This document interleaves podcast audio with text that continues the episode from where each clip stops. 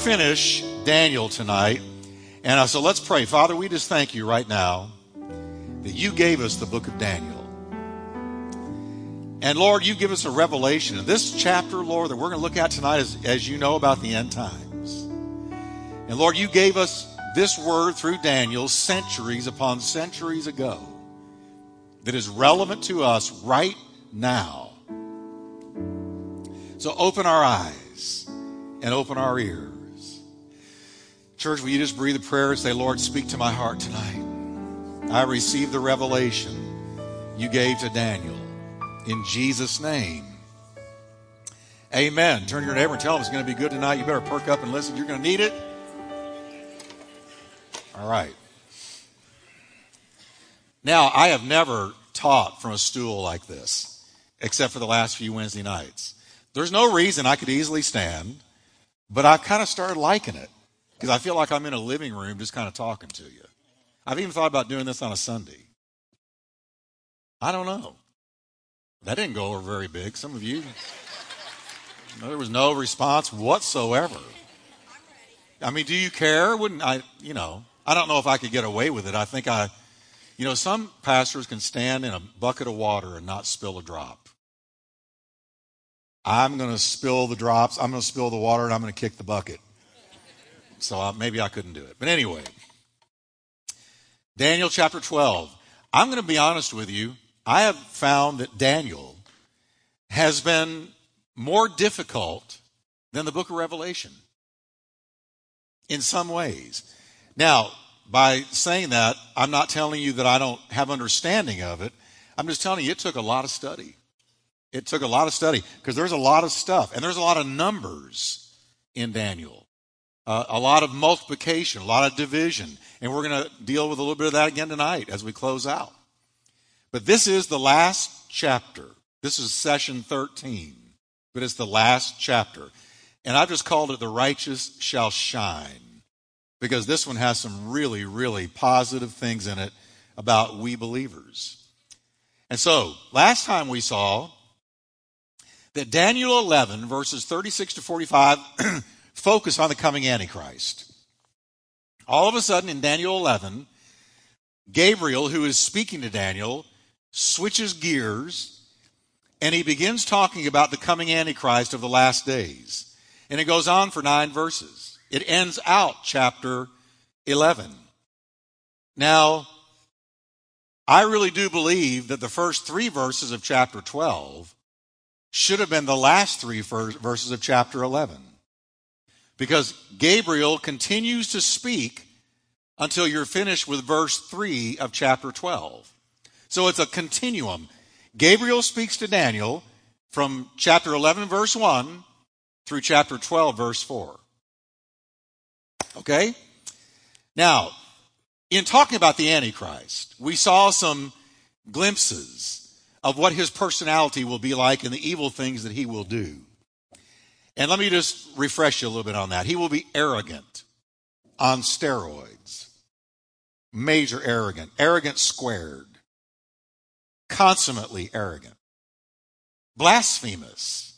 He doesn't just swear, but he, but he, he blasphemes God.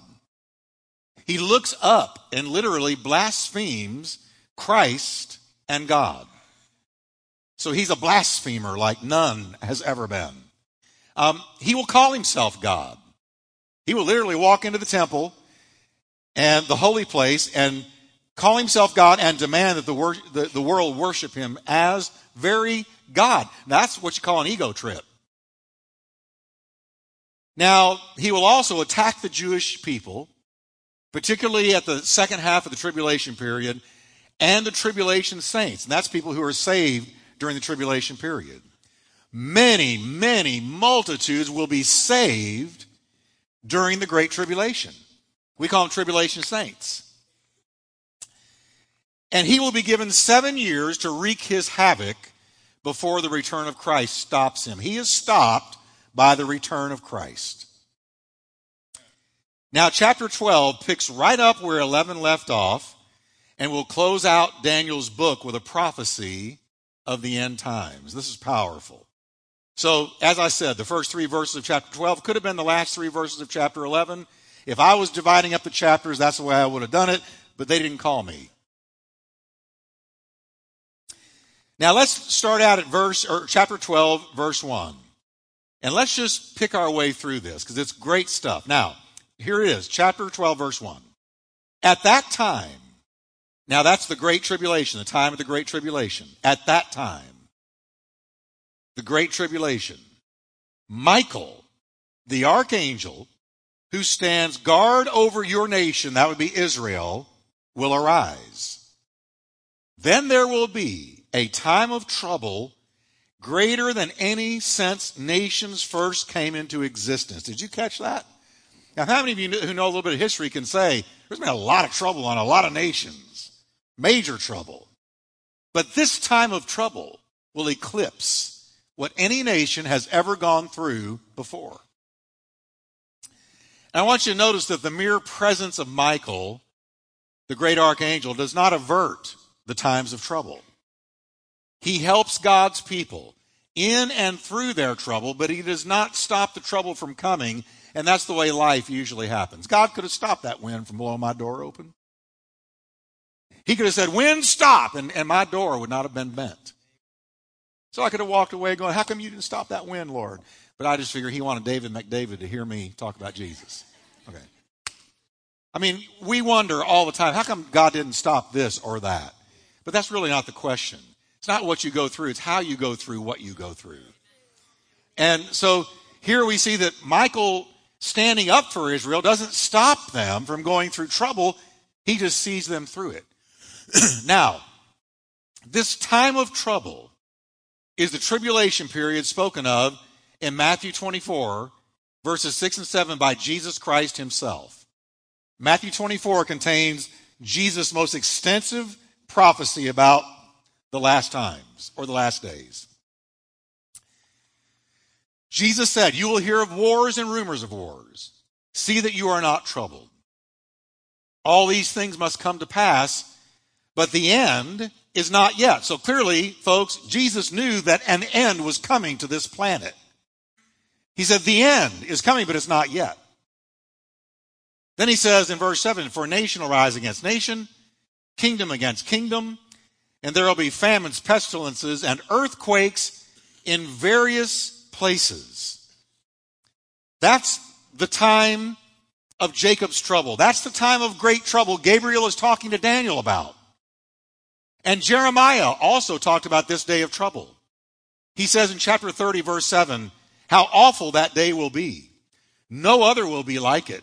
It will be a time of trouble for Jacob, meaning Israel, but he will be saved out of it. So when theologians talk about this, this day, or when the Jewish people talk about this day, they're going to call it the day of Jacob's trouble, or the time of Jacob's trouble. And it's futuristic. It hasn't happened yet. And we're going to look tonight at the time when this does happen. Now, Daniel continues in the second half of, chapter, of verse 1. But at that time, every one of your people whose name is read this with me, everyone, written in the book will be rescued. Isn't it amazing that he mentions a book just like John the Revelator? Now, when he says, but at that time, every one of your people who are written in the book are going to be rescued, at that time means the time of great trouble, the time of Jacob's trouble, the Matthew 24 trouble, the same time period. Now, remember the close of verse 45 in chapter 11 the Antichrist has entered Israel and is about to desecrate the temple. He shall plant the tents of his palace between the seas and the glorious holy mountain.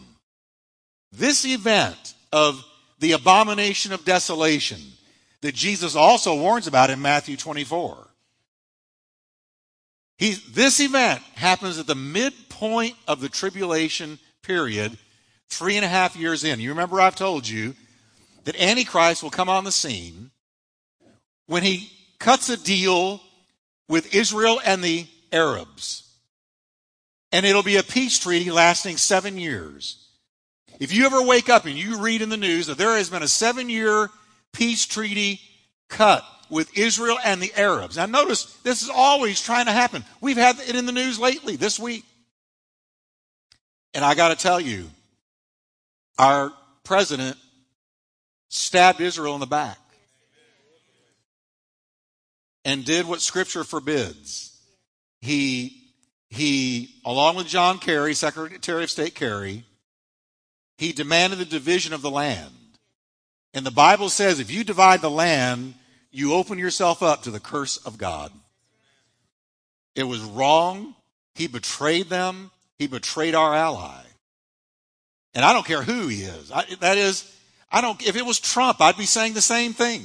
If it was Bush, I'd be saying the same thing. I, I'm not looking to attack any president, but this president has been no friend of Israel.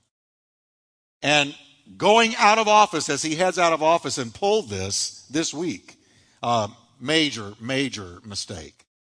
I hope it's overturned. I hope it's undone. Now, having said that, you will hear about a peace treaty being cut. And this will, this will thrust Antichrist onto the stage of history as a hero. Because look at all the presidents and all of the world leaders that have tried to bring this about. I mean, the world is crying for it and people have tried it, but the success of it awaits Antichrist. And he'll do it. And then three and a half years into that peace treaty, he will go back on his word He'll go into the temple, into the Holy of Holies, and declare himself to be God, and the Jewish people will know that he was a farce, a fraud, that his word meant nothing. Now, let me give you just a little bit of Bible, expand your understanding of Scripture a little bit here.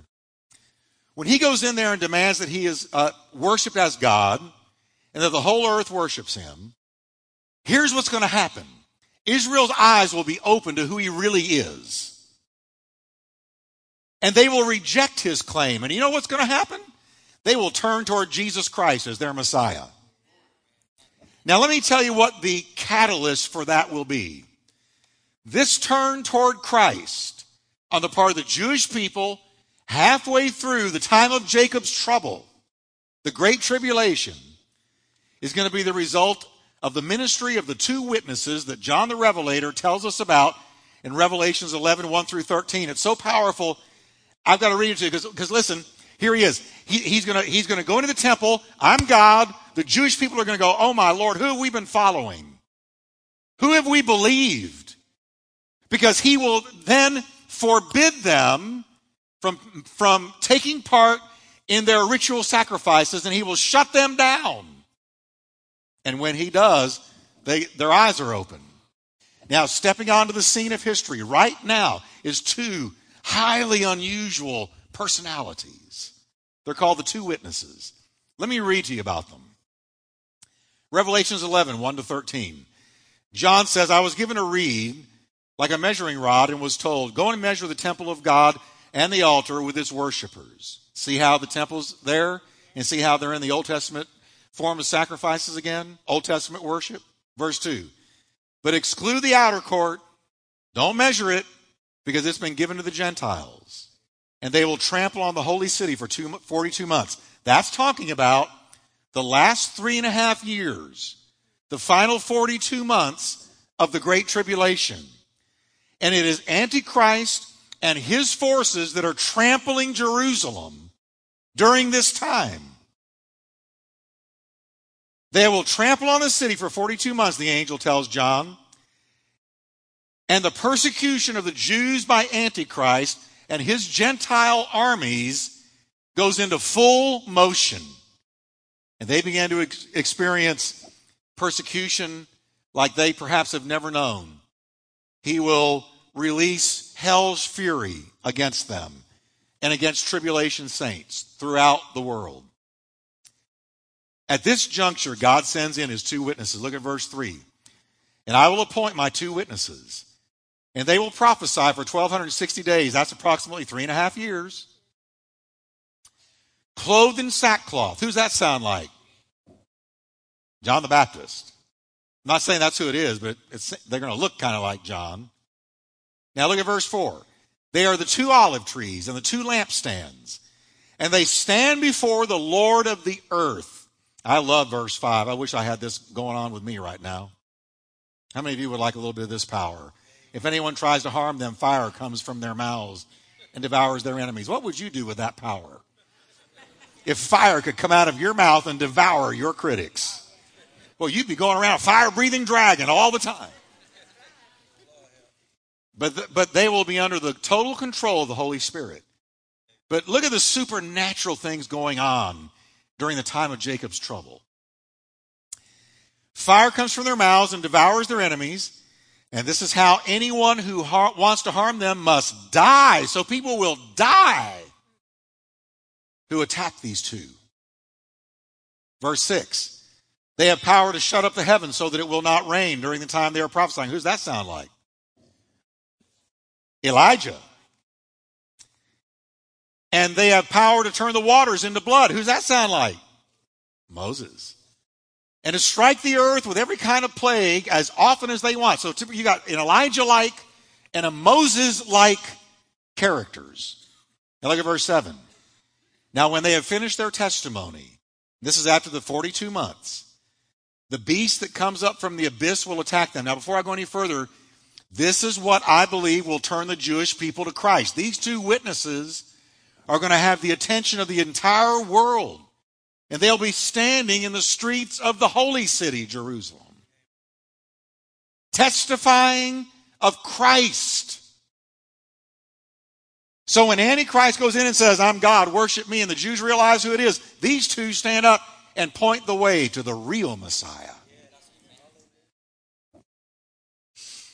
Now, verse 7 Now, when they have finished their testimony, the beast that comes up from the abyss, and what I teach you in the Revelation series, the beast is who? Antichrist. And he will overpower and kill them. Their bodies, verse 8, will lie in the public square of the great city which is figuratively called Sodom and Egypt, where also their Lord was crucified. So, Jerusalem. Verse 9 For three and a half days, some from every people, tribe, language, and nation will gaze on their bodies and refuse them burial. They won't even let them bury them honorably. And it's a good thing because they're coming up. Verse 10 The inhabitants of the earth will gloat over them and will celebrate by sending each other gifts because these two prophets had tormented those who live on the earth for 42 months. Can't you see our world doing this? Gloating over the death of the righteous? I can. But look what happens after in verse 11. But after the three and a half days, the breath of life from God entered them, and they stood on their feet, and terror struck those who were watching on CNN, ABC, CBS, NBC, and MSLSD.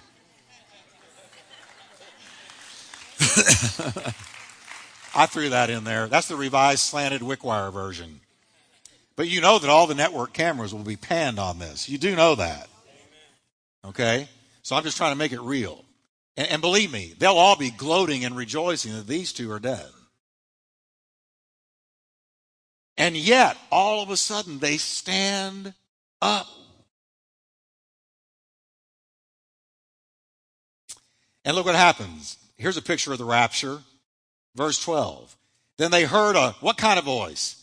Loud voice from heaven saying to them, say it with me, everybody, good and loud, come up here. Don't you know that's what the Lord's going to say to us? That's all he has to say. Lazarus, come forth. Church, come up here. And look what happens. And they went up to heaven in a cloud with all the network cams panned on them and people all over the world having a heart attack. While their enemies looked on. Oh, I love that. While their enemies looked on. That's what it says. Like they say, you can't keep a good man down. So we know now that one of these witnesses is Elijah. For Malachi prophesied, Behold, I send you Elijah the prophet before the coming of the great and dreadful day of the Lord. That's the same thing as the time of Jacob's trouble. Verse 6 And he will turn the hearts of the fathers to the children, hearts of the children to their fathers. I think that's talking about these two witnesses leading the Jewish people to their real Messiah during this terrible time. Lest I come and strike the earth with a curse. And the second person I've always felt was Moses. I've always felt it was Moses because of the plagues and turning the water into blood. But some people believe it's Enoch, and other people believe other things. But I'm sticking with Elijah and Moses mainly because those are the two that appeared to Jesus on the Mount of Transfiguration. It was Elijah and Moses. And, and so I believe those are, those are the two, or certainly of the same spirit as them. Now, the next two verses reveal the return of Christ and the great resurrection of the dead. But before I go into this, can y'all, have you used your sanctified imaginations to, to stop and think about what we just read? That in the time of Jacob's trouble, there's going to be two preachers, two servants of God, and they're going to be literally killed and lying in the streets of Jerusalem with the whole world looking and rejoicing. And suddenly, folks, they're going to stand up. No rigor mortis. Standing up like Jesus stood up in the, in the tomb. And everybody's going to see it. What a witness.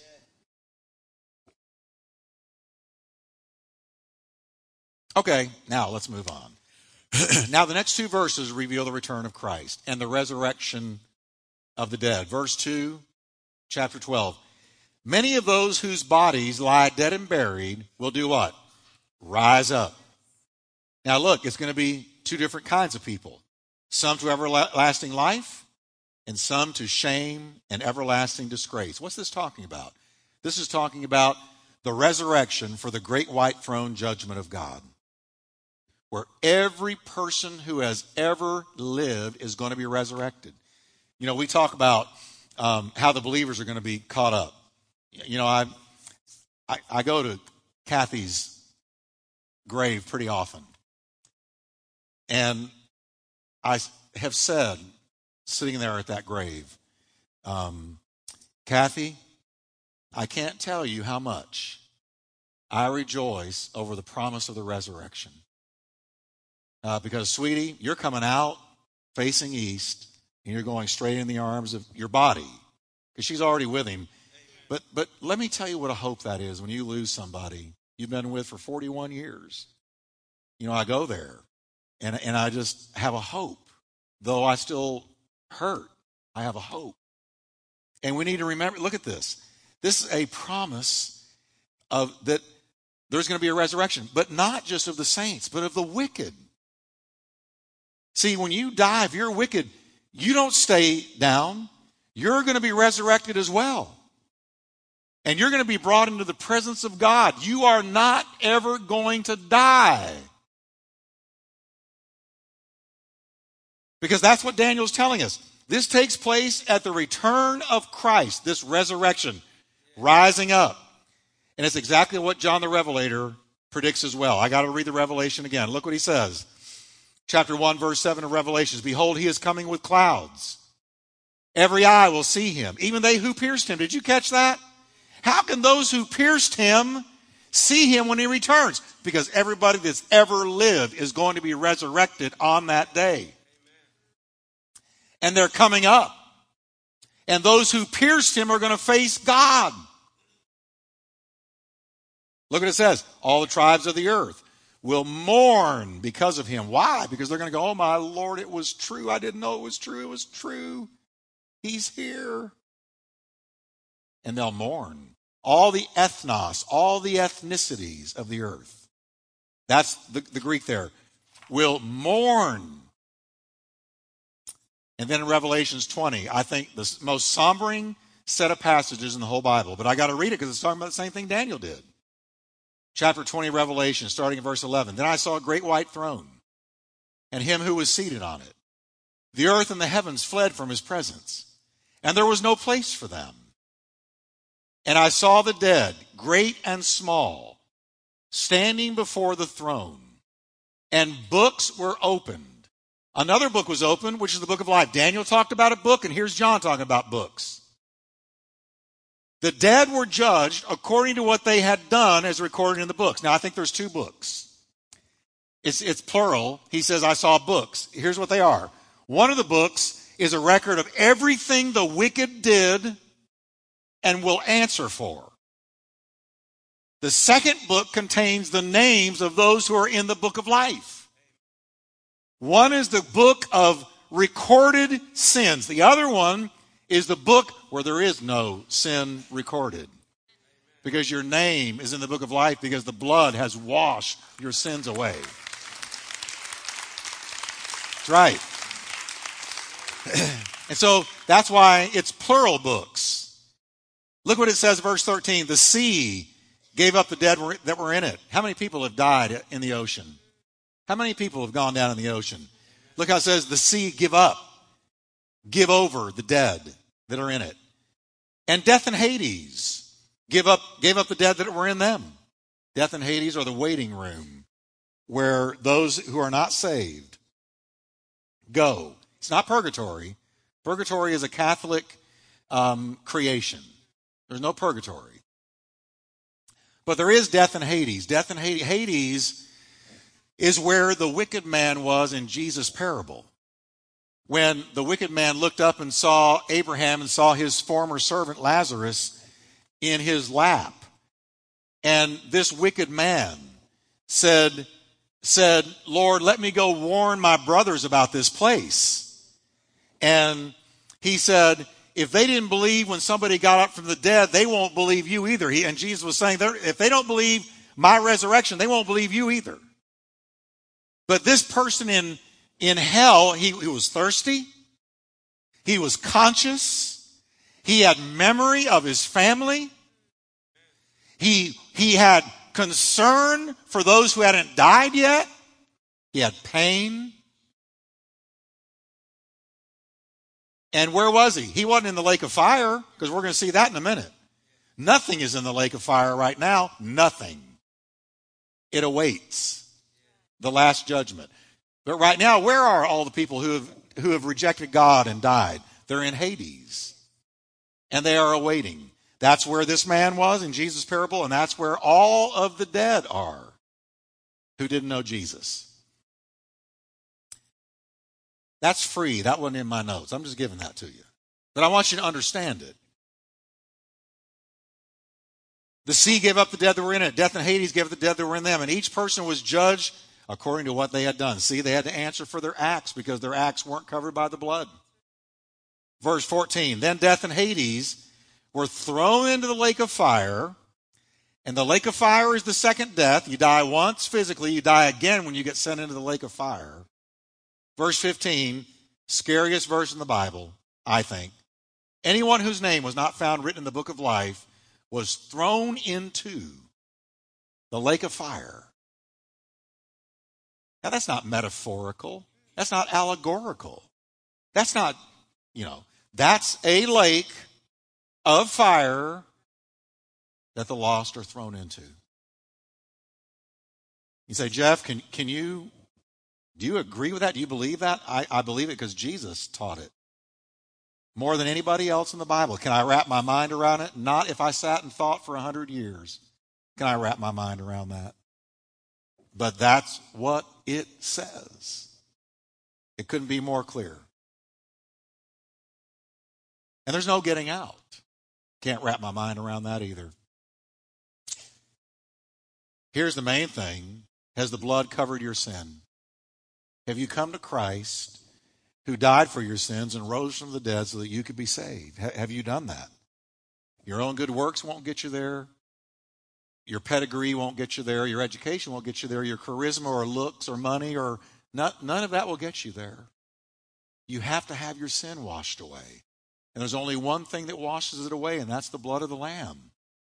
Anyone whose name was not found written in the book of life was thrown into the lake of fire. The greatest day of Jeff Wickwire's life is when I was in juvenile home and I said, Jesus, come into my heart. And at that moment, my name was put into the book of life. And believe you me, before then, it was in another book. How about you? Now remember, Daniel talked about being rescued if you're in the book.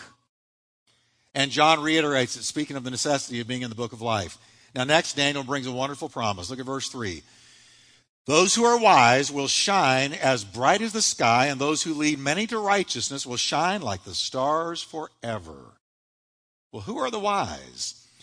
Those who are wise unto salvation through faith in Christ. If you have come to Jesus, you're wise, and that are truly godly and righteous through his blood will shine as the brightness of the firmament. If you really want a reward, take as many people with you as you can find. Get out there and win souls. Amen. We've had somewhere around 50 people in the last four weeks give their hearts to Christ. I mean, give their hearts to Christ in church. Well, you know what? Every church ought to be having babies. And we're having bunches of them. Now, he said they'll be clothed with glory and immortality, with glorified bodies, just like Christ's glorious body. And speaking of his return, when all things will be judged and set right, Jesus predicted the same thing. Listen to what he said in Matthew 13. As the weeds are pulled up and burned in the fire, so it will be at the end of the age. The Son of Man will send out his angels, and they will weed out of his kingdom everything that causes sin and all who do evil. They will throw them into the blazing furnace. There's Jesus talking about hell. Where there will be weeping and gnashing of teeth. Verse 43. Then the righteous will do what? Read it with me. Shine like the sun in the kingdom of their Father. Whoever has ears to hear, let him hear. That's exactly what Daniel said, shining like the sun. Now, next, the angel Gabriel is winding up his message to Daniel that began in verse 1 of chapter 11, and he's continued to chapter 12, verse 4. So, this is a long message Gabriel brought to Daniel. Verse 4 But you, Daniel, keep this prophecy a secret Seal up the book till the time of the end, and when, and when many will rush here and there, and knowledge will increase. At the time of the end, many will rush here and there, and knowledge will increase. Now, first, Daniel is told that the book in which this revelation is written must be placed in a safe and sure place. For the need for it, catch this, church, the need for it will be felt in the time of the end. That is, in the time when the fulfillment makes the meaning of the prophecy clear and unambiguous. how many of you can say we're in the time of the end? Now, secondly, he speaks of many running to and fro or rushing here and there. What does he mean by that? Well, some believe that this is a prediction of modern transportation. I've heard that taught so many times. You know, planes, trains, automobiles. Wasn't that a movie? Yeah. Planes, trains, automobiles, uh, modern transportation. And that increase of travel is the point of that prophecy. But, but I, I just don't think that washes. Let me tell you why. I believe it's actually talking about an increase in running here and there to gain understanding of this book and its implications for the end times. When Daniel wrote this prophecy, few cared about it yeah, you know, that doesn't make any sense to me. Can you imagine reading this in his day? It would have made no sense. But look now at our day. Look at the hunger on the part of people to understand end time prophecy. When I teach the revelation, this room is packed. All over the world, people want to know what is going on with Bible prophecy. So I believe rushing here and there is going to be an expression of a great hunger and desire to understand the prophecies that are in this book. And that's how the last part of verse 4 comes to pass, where he says, Knowledge will increase. Knowledge of what? Knowledge of what's in this book. Knowledge of Bible prophecy. Jesus says, Seek and you'll find, knock and it will be open unto you, ask and it shall be given. So, this, I believe, is the meaning of verse 4. If you knock, and if you seek, you will find, and it will be opened. Now, the utterances of Gabriel to Daniel are finished with verse 4. Now, are you ready for another vision, folks? Everybody say, I'm ready for another vision. Because he's about to have another one. I don't know how his head didn't pop. Right? Because now here's a, a new vision that will confirm and explain what Gabriel has told him, and it's going to finish out chapter 12. Daniel now sees two new supernatural beings on the other side of the river. Look at verse 5. Then I, Daniel, looked and saw two others standing on opposite banks of the river. Verse 6 One of them asked the man dressed in linen, who was now standing where? Above the river. Who's that sound like? Jesus. How long will it be? Now, here's one angel asking another supernatural being, How long will it be till these shocking events are over? And the being standing on the banks is an angel. The being standing above the river, I believe, no doubt, is the Lord Jesus. So wait a minute, Jeff, it's, the new, it's not the New Testament. It's a Christophany. Everybody say Christophany with me. A Christophany is when Jesus appeared in his pre incarnate form in the Old Testament. He did it many times. What did they say about the rock that followed them in the wilderness was who? Christ. All right? He appeared many times in the Old Testament in his pre incarnate form. I believe this is one of them because Jesus walked on the water, and this being that one angel is asking for all the answers from this other being is standing above the water. I believe it's Jesus. The angel on the bank, bank wants to know when are all these things that Gabriel has talked about going to take place? Now, verse 7 the man dressed in linen, who was Jesus, who was standing above the river, raised both his hands toward heaven and took a solemn oath by the one who lives forever, saying, It, it will go on. Now, the it is the time of Jacob's trouble. It will go on for a time, times, and half a time. When the shattering of the holy people has finally come to an end, all these things will have happened. Let me point out a couple of things. In Bible days, a person, when a person was going to swear about something, you know, you know, on my mother's grave or something like this, they lift up their right hand to add solemnity to what they were doing. But for both hands to be raised was like double solemnity. That's why Jesus always said, Truly, truly, I say to you. Not just, hey, I'm telling you the truth, man. No, he said double truly, truly, truly. Two hands, truly, truly. Okay? So this is a major utterance now. Now, he says a times, time, and half a time. That's clearly the three and a half years of the second half of the Great Tribulation, the time of Jacob's trouble. And the holy people during that time are going to be persecuted and shattered and saved in masses. It's the day of trouble when Antichrist will break his seven year peace treaty, enter the temple, proclaim himself God, and turn to persecute the Jews. Now, Daniel next wants more clarity. How many of you can say, you know, I understand some things, but I wish I understood it better? Come on. Don't you? I mean, that's me. I, I thirst for uh, understanding and knowledge. I do. I always have. Now, I understand some things, but there are some things I wish I understood better. That's, that's what Daniel's experiencing. Okay, I get it, but reiterate, clarify, take me deeper. I, I did not understand what you meant. How will all this finally end, my Lord? But I want you to look at the Lord's response to him in verse 9. Go now, Daniel. For what I have said is kept secret and sealed until the time of the end.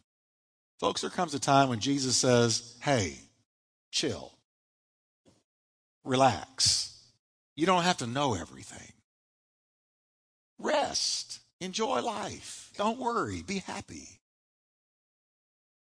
Okay? That's, he's saying, Daniel, you've had enough revelation for one day. Look what he says in verse 10. Many will be purified, cleansed, and refined by these trials. But the wicked will continue in their wickedness, and none of them will understand. Only those who are wise will know what it means. And that's you. Right now, tonight. You don't know how blessed you are. You don't know how blessed you are. Angels have wanted to understand the things that we're going over tonight. This is not milk, this is meat.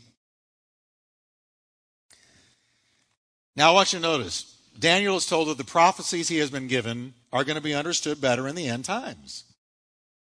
And he's also told that in the end times, a distinct polarization is going to take place between the righteous and the wicked. Let me ask you, have you seen such a polarization going on now? I mean, have you ever seen have you ever seen America more more polarized than right now? And, and really the rest of the world? He Daniel is being told, Daniel, in the end times, the righteous will grow more righteous, and the wicked are going to grow more wicked. You're going to see a great polarization taking place. If you love God, you're going to love Him more and more and more and more. If you're wicked, you're going to get more and more wicked and mean and nasty and vile and blasphemous, and there's going to be this polarization. Clear differences. It reminded me, it really did, of Charles Dickens' opening lines in his Tale of Two Cities. Let me read this to you, and this is amazing. I think the guy didn't know he was prophesying. But if this doesn't describe the end times, I don't know what does. It was the best of times, it was the worst of times. It was the age of wisdom, it was the age of foolishness. It was the epic of belief, and it was the epic of incredulity.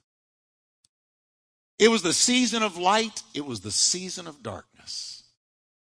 It was the spring of hope, it was the winter of despair. We had everything before us, and we had nothing before us. We were all going direct to heaven we were all going direct the other way.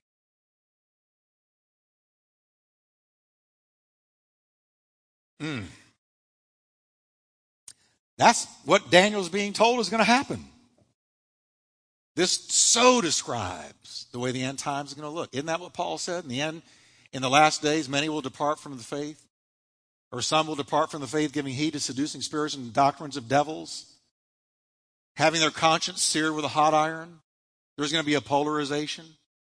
I don't know. Let me just talk to you bluntly. Are you shocked at, at the coarseness of the language of Americans now?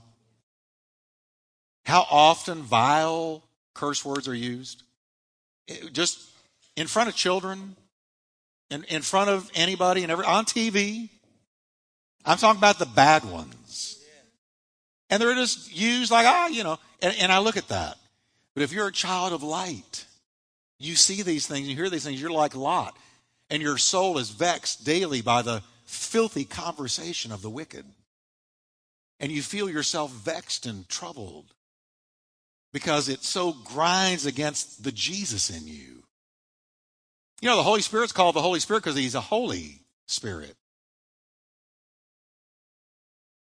The righteous will respond to trials and persecutions with increased purity and maturity, while the wicked will only grow more wicked to finally become totally devoid of spiritual understanding. They just won't get it.